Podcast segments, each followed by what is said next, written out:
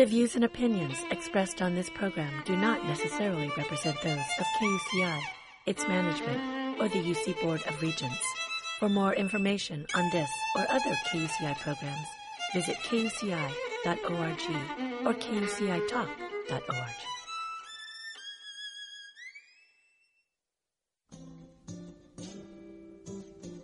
You're listening to Real People of Orange County, and I'm your host, Kimberly Martin. This show is a fun and informative look inside the lives of Orange County's best and brightest. These are people who serve their community in a meaningful capacity on KUCI 88.9 FM in Irvine. And welcome back. You are tuned in to Real People of Orange County on KUCI 88.9 FM in Irvine. We are broadcasting live from the University of California campus in Irvine. We're streaming on the web at kuci.org. We are always available on Kimberly's website, kimberlymartin.com. I'm your guest host, Marrie Stone. As you know, we are dedicated to profiling the men and women of Orange County who are doing amazing things. And today we are devoted to creativity which, if you know me from Writers on Writing on Wednesday mornings uh, on this very station, you'll know I'm very passionate about this topic. I'm fortunate today to be joined by two very creative Orange County men, one a screenwriter, one an author. Both have done a wide array of stuff across genres, across fields. They both live in Laguna Beach. They are both friends with each other, and I think their synergy and creativity and friendship um, will enable them to impart today some inspiration and creative energy for all of us. Paul Freeman is with me. He is a strategist, project manager, speaker, and author. He's worked with companies, entrepreneurs, foundations, philanthropists, for Nobel laureates, landowners, museums, universities, on Capitol Hill and presidential campaigns as an observer, advisor, and training instructor in Africa and Asia. He's worked with South Coast Plaza Partners, um, the UC system, U.S. Senator Gary Hart, His Holiness the Dalai Lama, the Laguna Beach Art Museum, Orange County Museum of Art, countless, countless other clients.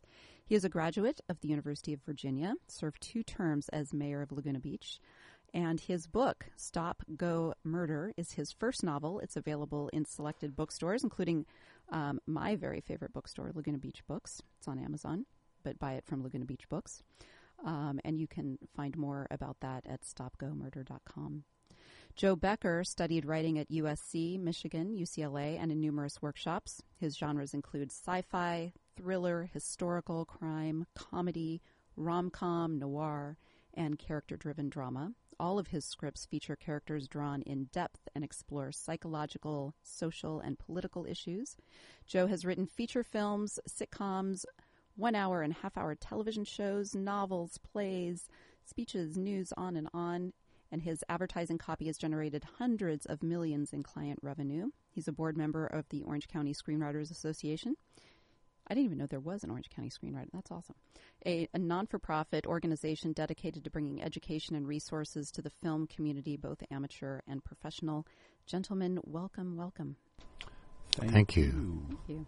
Paul, maybe we can start with you. And um, I introduced you, but I would love to kind of hear a little bit more about your background, kind of what um, would lead anybody with this incredibly rich creative background to write a novel, because every time I talk to novelists, they're like, do anything other than write a novel. well, I did sort of everything except writing a novel for most of my life. Um, so I followed that advice in practice.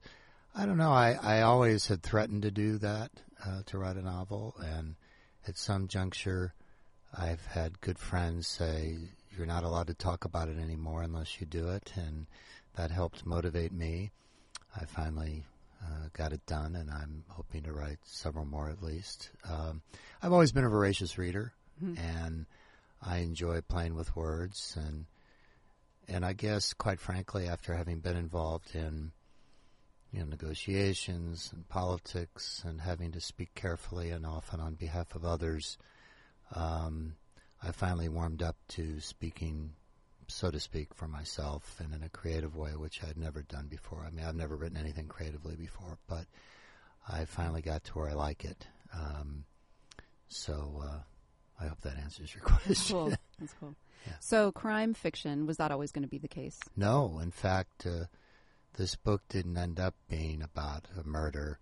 Uh, it, and it started out as something else, and I got bored with it, and so I added a murder because um, uh, I just thought it would be fun, uh, and so it was quite by chance. I love that. And it does have the feeling of being a series, so I assume we haven't seen the last of. There'll be two more with at least the detective and probably a couple of other characters as well. And then I hope to write something altogether different. That's great. So you should fill us in a little bit on the kind of the the, the nature of the book. Okay. The game Go, which I've heard of but don't know that much about. Yeah, uh, that's the only problem with the game. I mean, living in America is not a lot of people know a lot about it, although you've seen it most likely in various ways, referenced in books or appearing in movies. Did you ever see? Uh, what is it? A Brilliant Mind? What's the name of that movie? A Beautiful Mind. Beautiful Mind. Yep. Yeah. So in one of the very opening scenes, the lead character is playing Go. He's on this ac- academic quad. I think it's Princeton. In any case, plays what he believes to be the most logical move and loses and is very upset, says it's a stupid game. Much to my chagrin, the movie doesn't identify this or explain this, but in fact, that experience of playing Go inspired his life's work in game theory, for which he won all the awards. And um, but it's not uh, a game that's um, popular or um, well understood or even known about in the U.S. Although a growing number, hundreds of thousands of people play in the U.S. Um, I was introduced to it, the game, by a dear friend who learned it uh, in Asia and taught taught it to me, and I found it immediately engaging for various reasons. And then serendipity, I, I had a, a, little consulting gig with the Japanese Trade Ministry in Washington, and uh, this was in '83, and um, I think that the people there were surprised as someone that looked like me said, "Wow, that's a cool looking Go set you got there on your credenza," and I became sort of their pet and would come over and give my briefing, and and then we'd play Go. Uh, for much of the afternoon. Then I moved out here, and there's lots of people that play Go here. There's Go clubs. I'm open 24 7 in LA and Orange County. And uh, the game is featured prominently. And it's kind of like life. It's a game of perfect information. It's all right in front of you, but it's deceiving. Hmm. And um, uh, so that's part of the thematic um, approach is recognizing that whether it's on the go board or in one's life, you think you know what's going on, and then you have these moments where you realize, oh, I have no clue. And this sort of reflected some of my own experiences in consulting and politics. I had a recycling project in Florida, and I had a little run-in with the mafia. And at some point, I recognized that I was out of my league, and um, and I had no clue what, what, was going on. And so I wanted to write sort of about that. Um, but then the murder just sort of happened. So I love all these throwaway sentences you have, like I just introduced the Dalai Lama to you know whatever event, or I just had this run in with the mafia. well, hopefully the, the reader won't find say. too many of my sentences to be throwaways. but in any case, um, yeah, I'm trying to make myself sound interesting here. So it's yeah. working. Oh, good, good, good. So I have a thousand more questions, but I'll, I'll save them for a minute because I'll ask Joe. Uh, maybe you can jump in and kind of were you always a screenwriter? Kind of introduce yourself beyond what I was able to do, but how, how did you um, get into that? Well, I I came to California. I went to uh, USC. Uh, I was in something called the Professional Writing Program uh, in the '80s, and my focus at the time was television. I, wa- I wanted to write sitcoms because mm-hmm. um, I grew up watching sitcoms, and um, it evolved from there.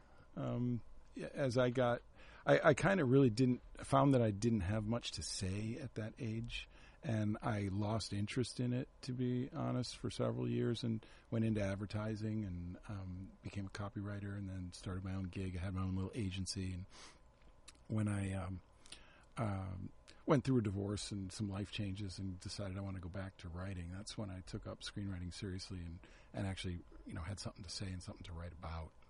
That's the one thing I love about writing is that it's the one thing, unlike athletics or something else, that as you age, you get better and better at it, and you have more life experience, and you know it just gets richer as opposed to you know being the aging actress and now you get these terrible roles because you. well, you also have uh, um, part and parcel with that is uh, the more writing you do, the better you get at it. I mean, Yeah. it's like playing the piano or anything else. Um, it, it's it's a craft and it's an art, and you have to practice it.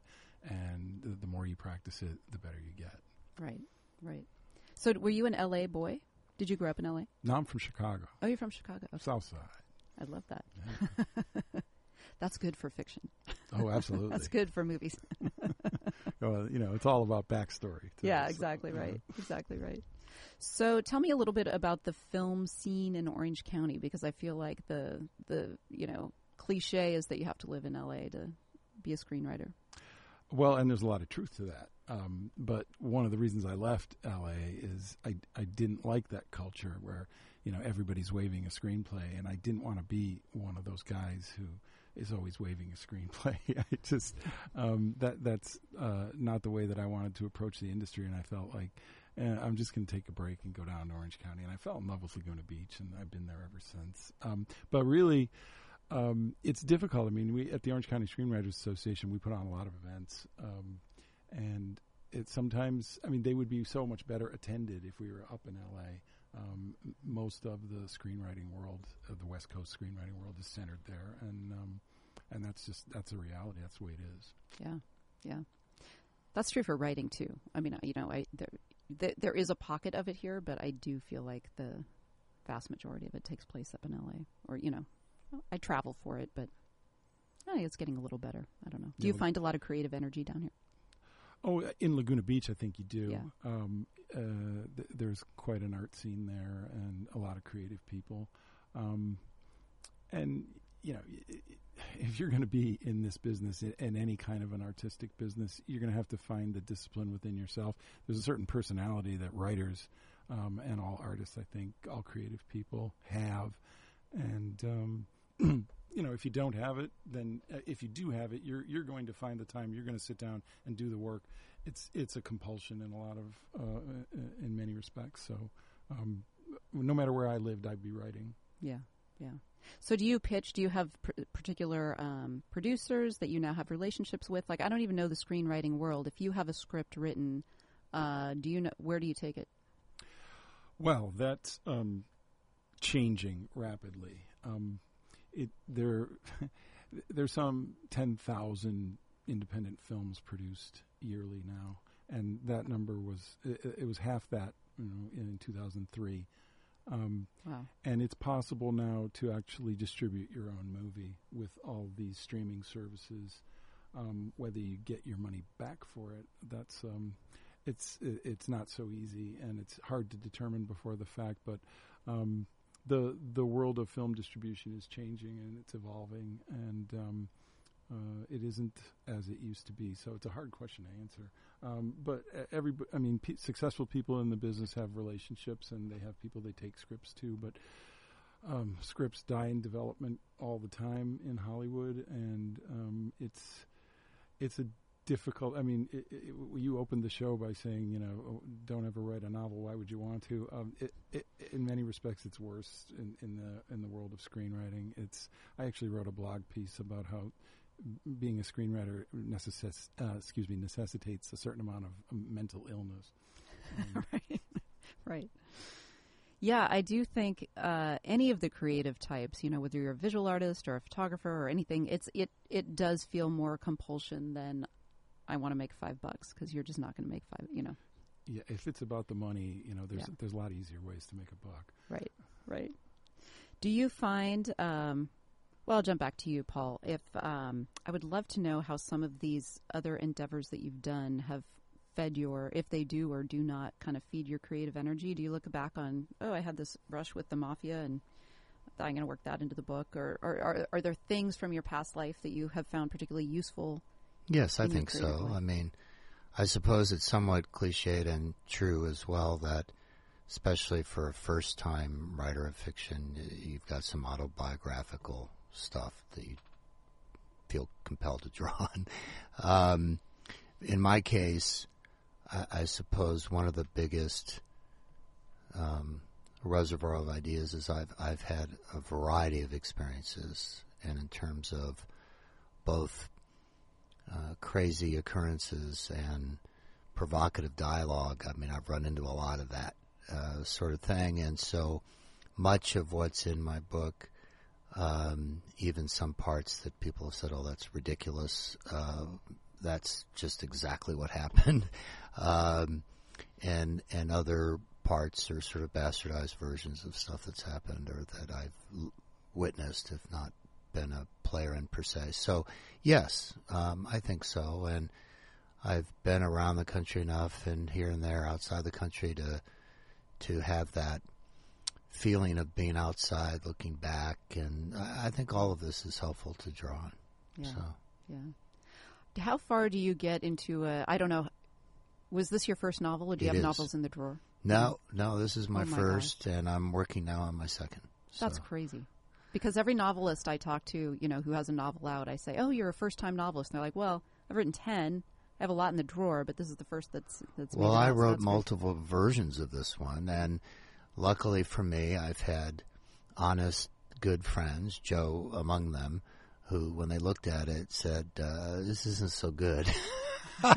and uh, also, apropos his comment here, uh, you know, the more you do it, the more you feel you you find your own voice and so forth. And then I would say too, uh, it took me a while to find the discipline to approach it in a smart or professional way. I had this sort of I don't know romantic or maybe lazy idea about oh I'll, I'll get a brainwave and then I'll go to the you know Harbor House open 24 hours and see how that works and not a big surprise it didn't work so well uh, and on the other hand when I started getting up with the light four days a week and saying I'm going to try to produce you know four or five decent pages today that's when I finally finished it up so um, but certainly, you know, somebody like me who's never written creatively before is accustomed, in fact, when writing, to be writing for either some organization or somebody else. Um, it took a while for me to really get comfortable in this new role, and maybe it's because as I've aged, I've become more curmudgeonly, but I don't have the emotional energy I used to to be patient and nice with all these different characters I work with. and on the other hand, um, I'm more interested in uh, being thoughtful and trying to express myself creatively than I than I used to be at the same time. So Yeah. So you know there are going to be three books. So when you conceived of this idea, did you have the three books already mapped out in your head, where you knew what they were going to kind of look like? not when I started writing, but Okay. but uh, I was well into it and realized in part because uh, I had people in the business tell me, you know, uh, if you're trying to pitch your first book at your age, I'm in my 60s, uh, they're going to ask you, well, what else are you working on? And if, if you look like a deer in the headlights, that's a bad first impression. So I, I did think, well, maybe there's uh, a series here. And then I, I thought about how that, the basic architecture of that and, and how it would play out and go deeper into the characters and so forth. And that appealed to me finally. And so, but I also want to write a, what for me will be my fourth book that's not in this genre at all. Uh, and my first one isn't so much a conventional murder mystery in terms of here's the point of view of the detective, here's another clue, here's the next clue, and it's rather circuitous, and that's not unlike the game of Go or or life itself. So the next one will be a little more conventional. It's good to have like a grounding metaphor, I would think. That, you know, I mean, it, it sounds like the game, I don't know the game that well, besides what you've talked about, but it sounds like that's a really good jumping off point for all kinds of metaphor or symbolism. I hope so. I hope so. Yeah. Yes, I think so. Yeah. Yeah. Yeah, yeah. Yeah. So, Joe, do you find yourself interested sort of in, in similar creative endeavors, or do you see, like, over the arc of your life of doing this for some period of decades, that your areas of concern have changed in what you're writing about? Um, well, there are common themes in my work. Um, so I don't know if I can answer that question. I think I think uh, what I write about is is a process of discovery, and it has a lot to do with what's going on in my life at the time, but also what has gone on and what issues I'm concerned with. Um, uh, never has it really been particularly autobiographical. I mean, I I tend to create characters, especially a main character in a movie, and when things are happening, uh, uh, to use, uh, well, let's just say when things are going well, that character takes on a life of his or her own, and the issues that are of concern to to her and in what I'm working on now, um, there's a female lead, you know, are, are just stuff that I don't deal with in my life. She's a doctor and she's dealing with a, a, a, viral outbreak and people are trying to kill her, and you know that doesn't really happen in Laguna too often. Um, so, um, you know, the, uh, but w- what's going to happen tomorrow? What am I going to be writing about tomorrow? I, I, don't know. I don't have a plan for it. Um, where these ideas come from is um, uh, you know, an interesting topic. If you want to go into yeah. that, we can. Um, yeah. But it, it's uh, it's not something that's planned out. And you know, next year I'm going to be starting the script about this. That, that's not the way it works for me. Do you walk around with a notebook and sort of you know spy on people at Starbucks? well, I don't spy on other people, but I do use my telephone a lot um, to uh, send text messages to myself, mm. uh, especially when I'm in the middle of of a project. Uh, uh, you know, there are different aspects to a movie. Right now, I'm in a production mode um, because we're trying to get uh, this movie, The Dark, made, mm. and um, and I'm involved with the producer and the director and the production designer, and um, so I'm not in a writing mode.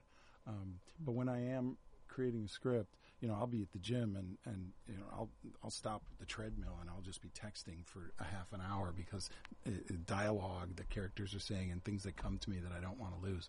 Um, so I, I, use my phone as a notepad.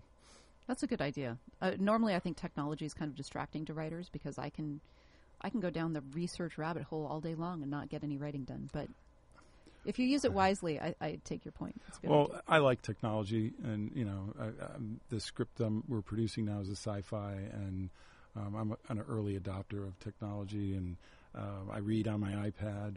Um, and I'm just comfortable sitting in front of a keyboard. I've been using word processors since 1980. Um, I've dated myself here, but um, um, it's it's a, a, very comfortable spot for me sitting in front of a keyboard. Yeah. So talk about the Dark. So that's the sci-fi movie that you're working on. Yes. Uh, the Dark is uh, okay. So where? Uh, how did that, I get the idea for that movie? Is is kind of an interesting story. Um, I had been uh, writing some very big budget films, and they weren't getting made. And I was getting the same comment from uh, industry people. This is really good. You know, man, you're a good writer. Um, but this is a sixty million dollar movie. Um, you really should be doing some smaller budget stuff. Mm-hmm. And um, so I decided, okay, you know, I'm gonna I'm gonna make a movie in a confined setting with a handful of actors, and I'm going to follow every single industry formula that you can possibly name. I'm not going to go outside the box. The only thing that's going to be, you know, in Hollywood, you have to stay inside a box, and yet you have to be creative at the same time. You have to make the same old thing, only different.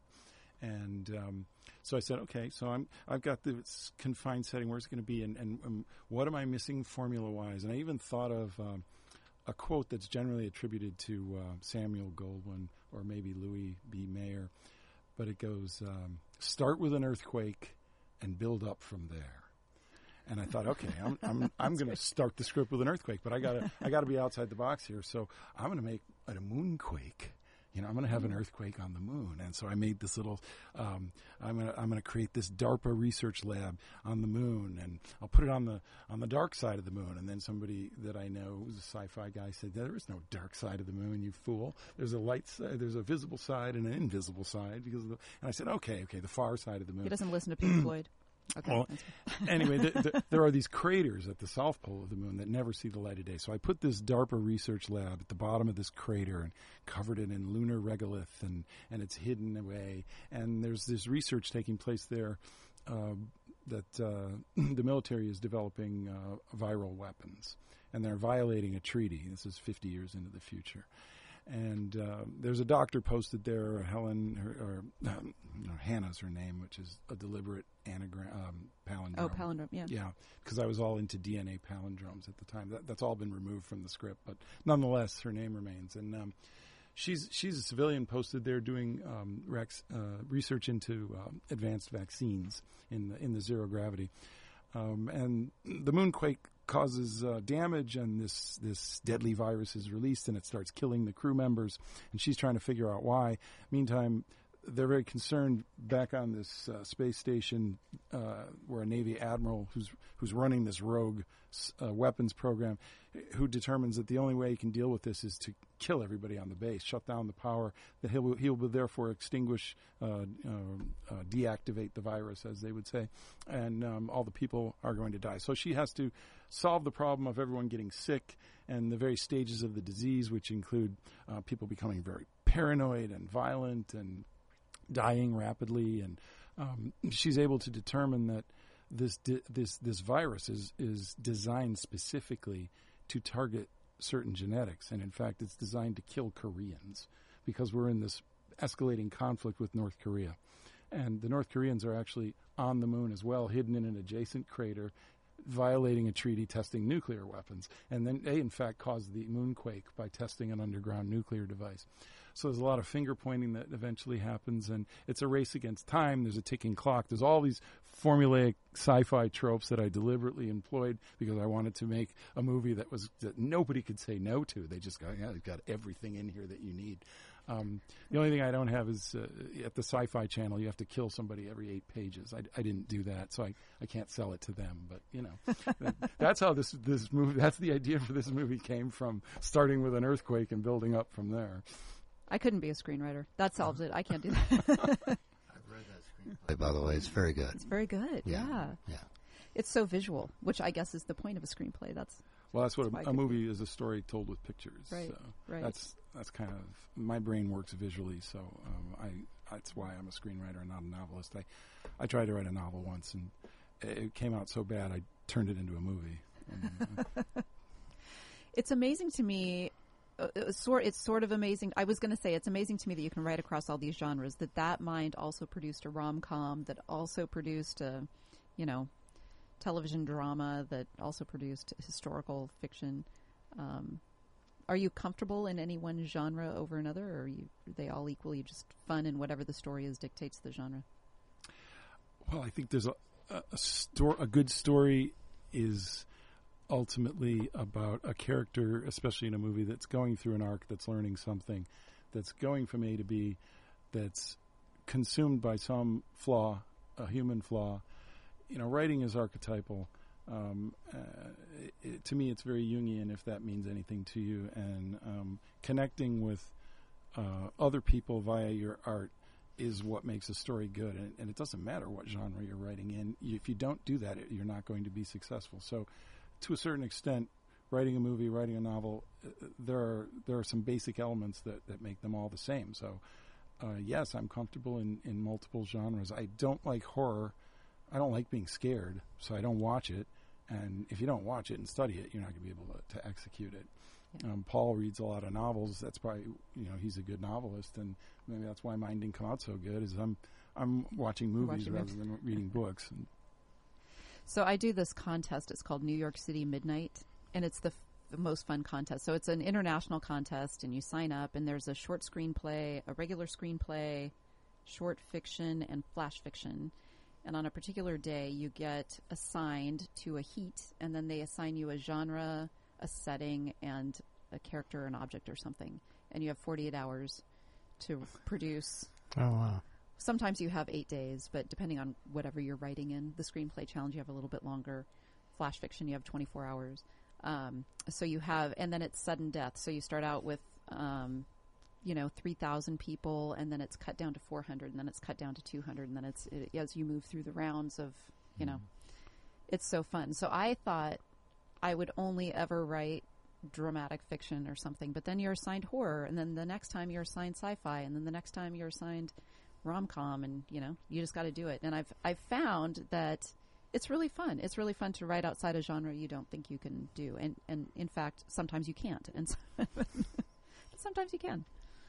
So anyway, that's that, that was my point about first being surprised and then saying, you know, maybe you're right. A story is a story, and you know, you can, um, as long as the elements are in place, you can really play with kind of the genre rules and make it your own. Well, and you you really never know I mean, writing is a process, and one of the the the greatest things about uh, any creating anything, you know, making a statue. You know, you start with this big block of uh, granite, and there's something in there, and you're trying to find it, but you don't really know. You're going to discover it, and and the the process.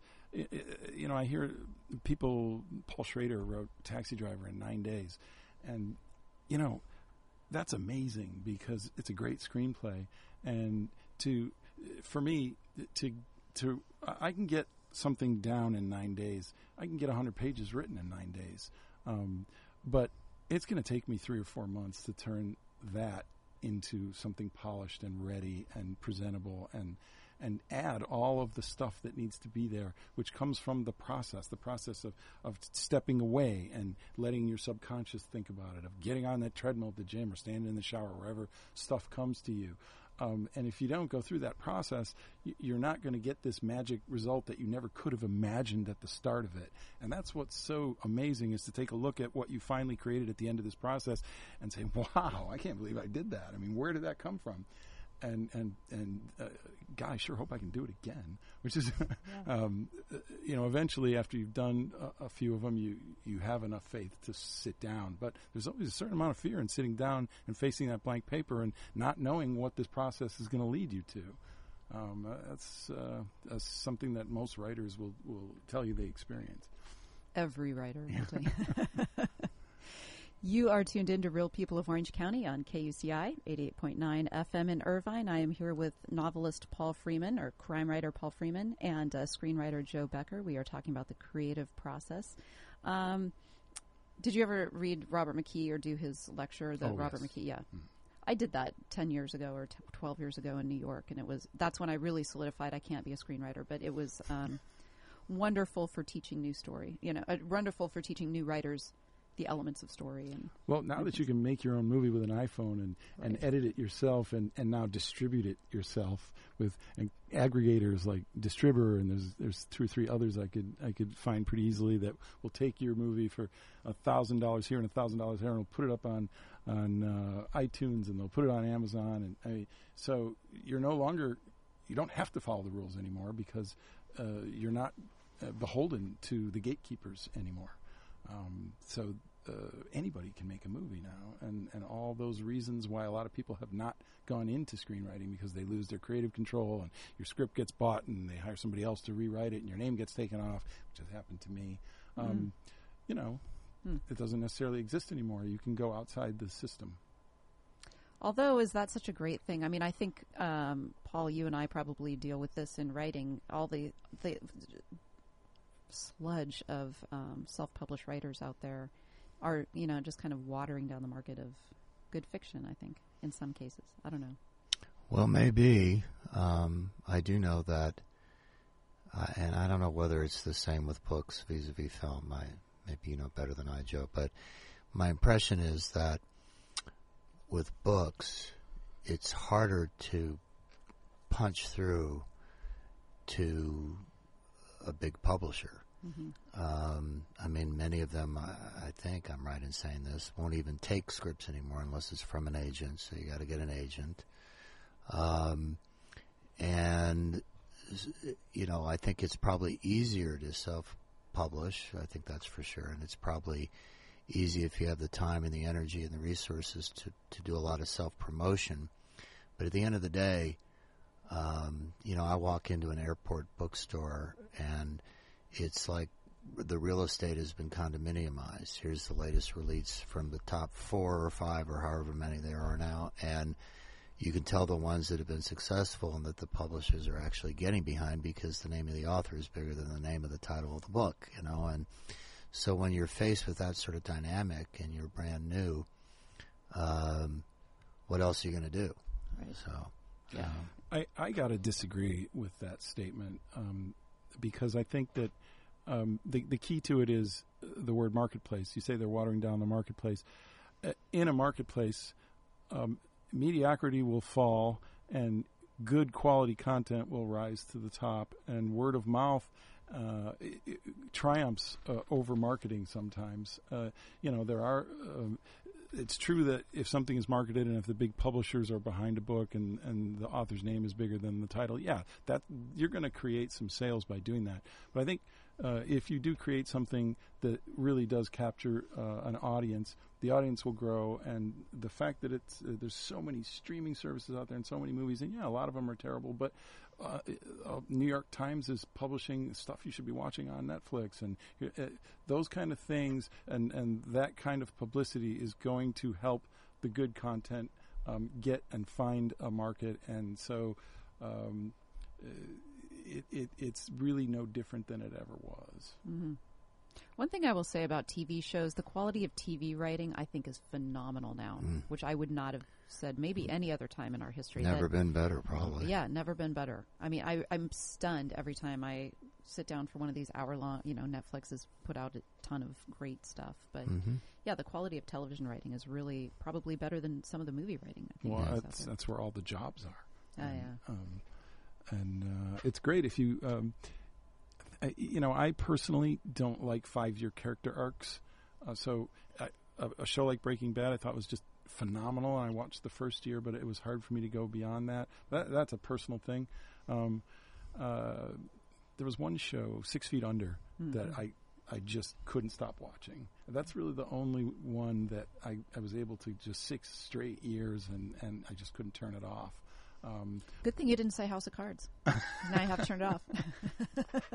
you know, Paul and I had the identical reaction to that when when Kevin Spacey pushed was it Rooney Mara or Kate Mara? Yeah, Kate, Kate Mara. Mara. When he pushed her off the train track, Paul came to me and said, "I found that a little bit hard to believe that the vice president would do that." Mm. I said, "That was my reaction. That's when I mm. stopped That's watching stopped the watching. show." Mm-hmm. Yeah. But boy, was that well written.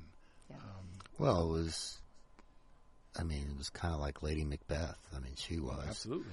And um, I thought, yeah, the first. I mean, the, when I first discovered it, I think I went through the first season in, in two or th- two and a half days, and did the same thing with the second season. I was it was pretty compelling at first. Yeah. Well, and that that became kind of a formula in television. They made um, the the series um, about the motorcycle gang, which basically was Hamlet Right, right, right. Uh, Sons of Anarchy. Oh yeah, Sons right. of Anarchy. Right. That's Hamlet. Yeah, yeah, right. Yeah, yeah that's yeah. right. Um, so uh, taking Shakespeare and turning it into not a TV not a bad idea. yeah. yeah. Note to self: take Shakespeare. yeah, right. All those good ideas. One thing that I also wanted to highlight, you said earlier, Joe, was um, getting on the treadmill or taking a shower or whatever. Those mundane tasks that you do, I can't tell you how helpful those are to stand up, get away from your computer, and let your brain do the natural stuff it has to do to churn through the material to look at it a different way or turn it over in your head. I think taking I, I talked to so many novelists who are runners, um, and they said that's where they get all their work done. Is uh, absolutely. There's something about the, that endorphin high that uh, is connected with uh, letting your brain go free. It's a very meditative process. When I'm in, when I'm doing what I'm doing right now, and I'm not writing, uh, and I'm uh, Paul meditates, and, and I don't and my I get that meditation through the writing process. So I'm a little bit I, my whole lifestyle and my gestalt is altered when I'm not in, uh, uh, getting up and writing every morning. Mm.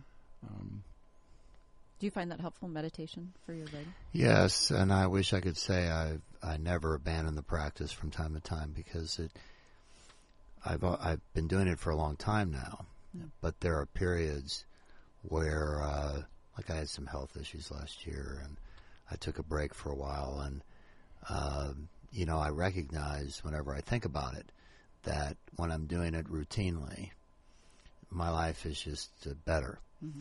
Uh, pretty much everything about it, uh, and I feel better about it. And so I don't know why I stopped doing it from time to time, but uh, I find it helpful in many, many ways. Like exercise, we all know it's good. It feels good when you're doing it, and you just fall off yeah. the wagon periodically. Yeah. yeah.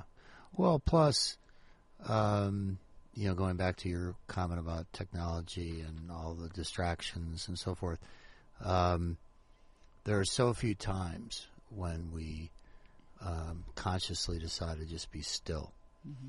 Uh, yes, when you're exercising, things happen. Your your body's different, and your brain reacts differently, and so forth. But when you're really still, that's for us in this culture arguably, uh, especially. Um, that's the most foreign place you can be, is being still. Mm-hmm. And so I think people sometimes hesitate to give it a go because they have all these misguided ideas about it, like you have to empty your mind or you have to do it this way or that way. But really, it's about uh, just being still and being detached from the parade of stupid thoughts that go through your head. And hopefully, over time, there's some transformative thing that happens where your thoughts uh, that you can hopefully s- stay back and wa- continue to watch are a little more interesting, a little more positive. Um, but it's the simplest thing, and so it's the hardest thing to do is just to be still and be mindful in the moment. These are yeah. tremendous challenges for us. I, I, call that state flow. That's how I refer mm-hmm. to it. Mm-hmm. And it's it's similar in the sense that when you're in that state of flow, you're not restricting things. You're not you're not consciously um, set putting any sort of restriction on, on on this process that's going on, and things come out that sometimes you use and sometimes you don't. I mean, most of what I write winds up in the garbage can, but um, uh, that state is is a very healthy state for uh, you know, getting into that state for a couple hours every morning really makes. Uh, well, and interestingly, we know something today that we didn't know not that long ago, and that is uh, thanks to imaging and so forth, and the neuroscience that's gone on. We know that the brain is doing different stuff when we're exercising or when we're meditating in these different states. And yes, it's health, healthy. Uh, I mean, I think there's no question about that. To that point, I find it really helpful to write really early in the morning, almost in that dream state when you yeah. haven't quite woken up yet. And you feel, I think, more unrestricted to say kind of weird things yeah. that then, you know, maybe you wouldn't keep it that way. You'd have to edit it. But the ideas that come out of that kind of murky. Oh, I agree with you. State. In fact, uh, one of the things that got me motivated finally to follow through on writing, um, I read this book, and Joe and one other good friend independently of each other, recommended that I read this book. And normally, just the thought of holding a self help book of any kind in my hand is abhorrent to me. But um, uh, not that I don't have plenty of issues. I probably should be reading mostly that. Right, you just want other people to help you with. No, I do. I want you to help me. right. Uh, anyway, uh, the book is called The War of Art. Oh yeah. You, you know, you people, listeners, I'm sure have heard of The Art of War, and you know this book, The War of Art. And the beautiful thing about it was how simple it was, and written by a screenwriter. Written by a screenwriter. Now, I think he does mostly um, historical novels. Uh, but yes, he did the Legend of Bagger Vance. I can't think of his name. Steven Pressfield. Thank you. Um, but uh, the reason this came to mind is your comment about writing in the morning. That was his advice. Mm. Uh, well, should... there's an old saying too: um, "Tired writing makes tired reading." Yeah. Mm. So, you know, most people are not tired when they wake up in the morning. If, if you're tired when you wake up in the morning, you, you got to take a look at a few things. Cut of the problem. Well, yeah. well, you have more energy, and also apropos what you were saying, you, you I think you're, uh, you have different kinds of thoughts before you get in gear for the, you know, the day, and um, and your inner editor isn't quite as uh, that's right perky. That's right. right. That's right. That's right. Not as much self censorship, maybe. Yeah. And you can be more of a sort of a conduit to let this stuff out. And um, no, I, I find that to be the case. Yeah. Much better than working in the wee hours at Harbor House. Which has its own charm. Yeah. Uh, no doubt. Yeah, yeah no Paul doubt. dragged me there once. So. Yeah. yeah. I've spent many days at the Harbor House. Not not writing, but doing. the, the writing gig starts at around midnight. Yeah. yeah. That's when everybody pulls out a laptop and uh, yeah. So I'd love to talk about your friendship a little because I, I interview writers all the time, but I interview them individually, and I love the synergy between you guys. And I'm wondering if um, it, it, feels as though you're feeding each other creatively, even though you're working in different mediums. Um, and I, I, don't know if you have any comments about you know working with other creatives or what you're you know do you guys get together and brainstorm stuff out or you trade work and and act as critique partners or you we have critiqued each other's work, and I, I've it certainly has been a benefit to me. Joe has a lot of issues, um, but despite that, is a very good constructive critic, mm-hmm. and um, so there's been that, and um, we became fast friends through a program that no longer is called the Indian Princess Program. with our daughters, and um, uh, we've stayed good friends uh, since. And uh, Joe has, I know, taught me more about writing than I've taught him. He's been at it longer. Um, and in any case, yeah, I think we've. I would love actually. We threatened to collaborate on one screenplay idea, and I hope that at some point we literally do collaborate on something together. Uh, but, but yeah, I think we've helped each other. I give him honest feedback. Not everybody. Well, first of all, he knows if he gives me something to read reliably, I will read it and I'll give them my two cents worth, and vice versa. Not everybody is like that. That's true. Yeah. and and but you'll find most serious writers um, are like that because th- there's just nothing to be gained when s- somebody reads material and goes, "Oh, I just loved it. Thanks, man. Great, great." You know, what do you do with that? All, all you can do is say thank you. I mean, I, I kind of love it. I do a workshop every Tuesday night at Irvine Valley College, a screenwriting workshop run by a, a screenwriter named Mark Sevi, who's uh, an excellent uh, teacher and very knowledgeable about the craft. And um, when I go in there with rough material, you know, you feel like you get beat up, and I love that. I love getting beat up because that gives me things to work on, and um, you know, I'm desperate for anything I can clutch onto that needs to get fixed because it's a lot easier to fix things than it is to create new stuff. Yeah. You know, uh, I, I, I I'll sit down at two in the morning and fix things um, easily. You know, I was happy to go do that. It's it's great when I've got something to work on. Um, I the the process of writing the it's it's more fun toward the end for me when I'm polishing something and I man, this is really coming out good. I'm gonna I'm gonna make this better, this better, this better. that that uh, uh, compared to a, a blank screen and hmm, oh, a moonquake. What do I do with that? You know that that uh, is not as much fun. It, it's um, it, it it's. I mean, I, I enjoy the whole process, but um, it, it's just uh, like any uh, um, anything that you think you're good at doing. Once you see that it's it really is coming out good, it's fun. Yeah. Yeah. Um, do you? Uh, I lost my train of thought here, but um, ah, I totally lost my train of thought. I was thinking about something else, and then it flew out. Does this happen to you often? I feel like this. Is way too often. Yes, I think we call it a senior moment. right. Damn it.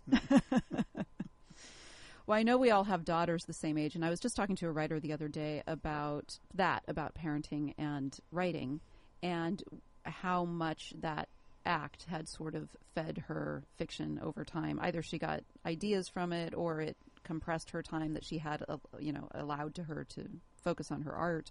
Um, but all of the, the ways in which writing pre parenthood differed from writing post parenthood. And I know we're all now kind of going through, you know, becoming empty nesters and. Um, Well, I mean, it, it's it, parenthood changes your life. I mean, the day my my daughter was born was uh, extremely memorable and happy, and a, and and a big life changing moment. And um, I think it, it it helped me focus on on certain aspects of, of life, and and made me want to communicate.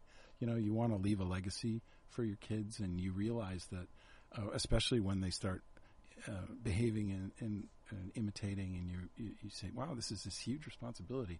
And um, um, coincident, I mean, my both my daughters, uh, my uh, I have a stepdaughter as well, um, but uh, the, my uh, two younger daughters um, are both in the arts, and and my daughter Marley. Uh, she's. Oh, I'll give her a little plug here since I asked you about Yeah, this. This absolutely. Okay, Yeah. she's uh, she's starring in a musical at UCLA this weekend. Um, the Hooligan Theater Company is putting on um, Cabaret, and my daughter Marley Becker is playing um, Sarah Bowles. Is that the name of the character? that is the name yeah, of it, the, yeah. the Liza Minnelli Liza Minnelli, character. yeah. Yeah, and um, and and it's fun to to watch someone uh, in your family become artistic and. Uh, and I kind of know what they're going through, but at the same time, oh my gosh, she's going into the, the entertainment business, uh, and uh, I know what, what a minefield that is, and uh, um, so uh, it's a, it's a double edged sword. But I'm, I I encourage everybody to go. I've I've watched. There's some YouTube videos you can check out for the Hooligan Theater Company. You can see the quality of the production. It's pretty amazing what these kids. It's all student directed. The theater company's run by by UCLA students in musical theater, and um, uh, I mean they're producing, they're directing, their chor- the choreography, the music, everything, and uh, the quality of the production is pretty amazing. That is so cool. Yeah. I don't know if you find this. I mean, we were kind of touching on this earlier with um, Paul being a novelist and, and Joe being a sc- primarily a screenwriter, and I've done a lot of lot of things. Um, and your daughter being in the theater. You know, my husband's a photographer, and it's interesting to me when I talk to somebody who's operating in a completely different genre how much we have in common, and how you know even from photography to writing is totally different. But you know, we still talk about voice. We still talk about point of view. We still talk about light, and you know, uh, it, it's always surprising to me. And I don't know if you guys have other artists in your life that kind of feed your creative energy, who you talk to about creative endeavors. But it's always amazing to me. I, I haven't talked to an actress, but I imagine that that would be true too. Um, obviously, you're rendering a character, so it's Well, and people, uh, you know, don't often. Th- there's a certain perception about any art, uh, maybe other than fine art. Um, people view something and they think, "Oh, oh I know. I could, I could be an actor. I mean, just stand up there and, and say the words." And people come into the my screenwriting workshop all the time, and and um, they just are blown away ten weeks later by how hard it is. Um, and um, uh, so, talking to fine artists in Laguna Beach, which there are a number of, um, uh, I find there's a lot of similarities when we talk about process. Um, and uh, because art is fundamentally just creating something that people uh, uh, attach to and, and are affected by emotionally. Um, you know, I look at it from the point of view of uh, addressing, creating archetypal characters that go through uh, some kind of human experience that everybody can relate to. yeah. Um, I mean, uh, you know a lot of artists in town, don't you? Uh, I do. Some of my good friends, uh, mutual friends with your husband. I mean, I'm good friends with Jacques Arnay, for example, who exhibits also at the Festival of Arts. And uh, I do, I agree with you. There's a lot of commonalities, and part of it is um, struggling to get it just right. I mean, Joe told me one time when I was whining about editing, um, there's no such thing as writing, there's only rewriting. And um, I know that many photographers and many painters will work on recurring themes and just trying to do the, the same thing better, um, but also uh, struggling to come up with a range of sort of offerings that um, that they're really happy with, and and uh, you know they go through the whole range of human emotions when they're going through that process, and I think that's true probably for any any sort of artistic endeavor. yeah. Yeah. I, I worked with a, a cartoonist when I was in college. We published this little magazine, and I would write the cartoons, and then he would draw them. And he went through a process. You know, I'd write a, I'd draw a stick figure, and and and he'd go, "Oh, I see the joke. Okay," and he'd go away and he'd come back with a draft, and then he'd do an, another one and another one, and it blew me away that he had a development process, and because I just always thought, well, you get the thing in your mind and you just draw it. You got the, the ability to draw, and I don't. So you know, uh, it, it was interesting and new, novel for me to learn that, that he had a process that he went through.